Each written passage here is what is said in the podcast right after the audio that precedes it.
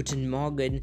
Do you know if you are going for a shopping in german restaurant? So basically they will ask you some question that you should know. So in today's podcast we are going to learn some questions and their answer. So let's discuss it. The first question if you will enter they will ask you was möchten sie oder bitte? That means what do you like?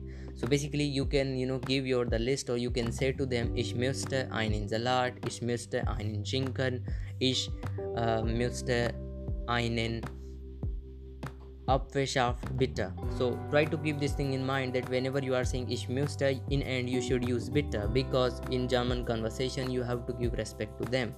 So these are the things you should keep in mind. And second question they, they will ask you sonst no etwas means anything else then you can say if you do not have anything you can say nein danke that means no you, uh, you have you have everything then if you want to say that you need something then in that case you can answer the zones to noch etwas so you can answer ja ich brauche noch einen salat means yeah i need another uh, salad piece.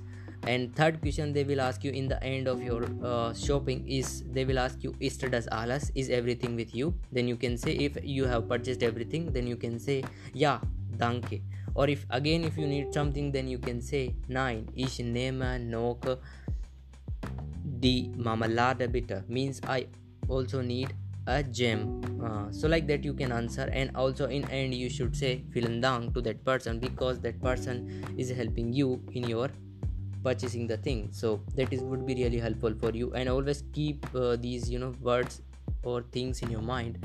And all the all these uh, converse all these meanings or all these answer you will get in the description. So try also check it and it would be really helpful for you if you see it before listening the podcast. So we will continue the discussion. Till then have a great day. Bye. Take care. Good night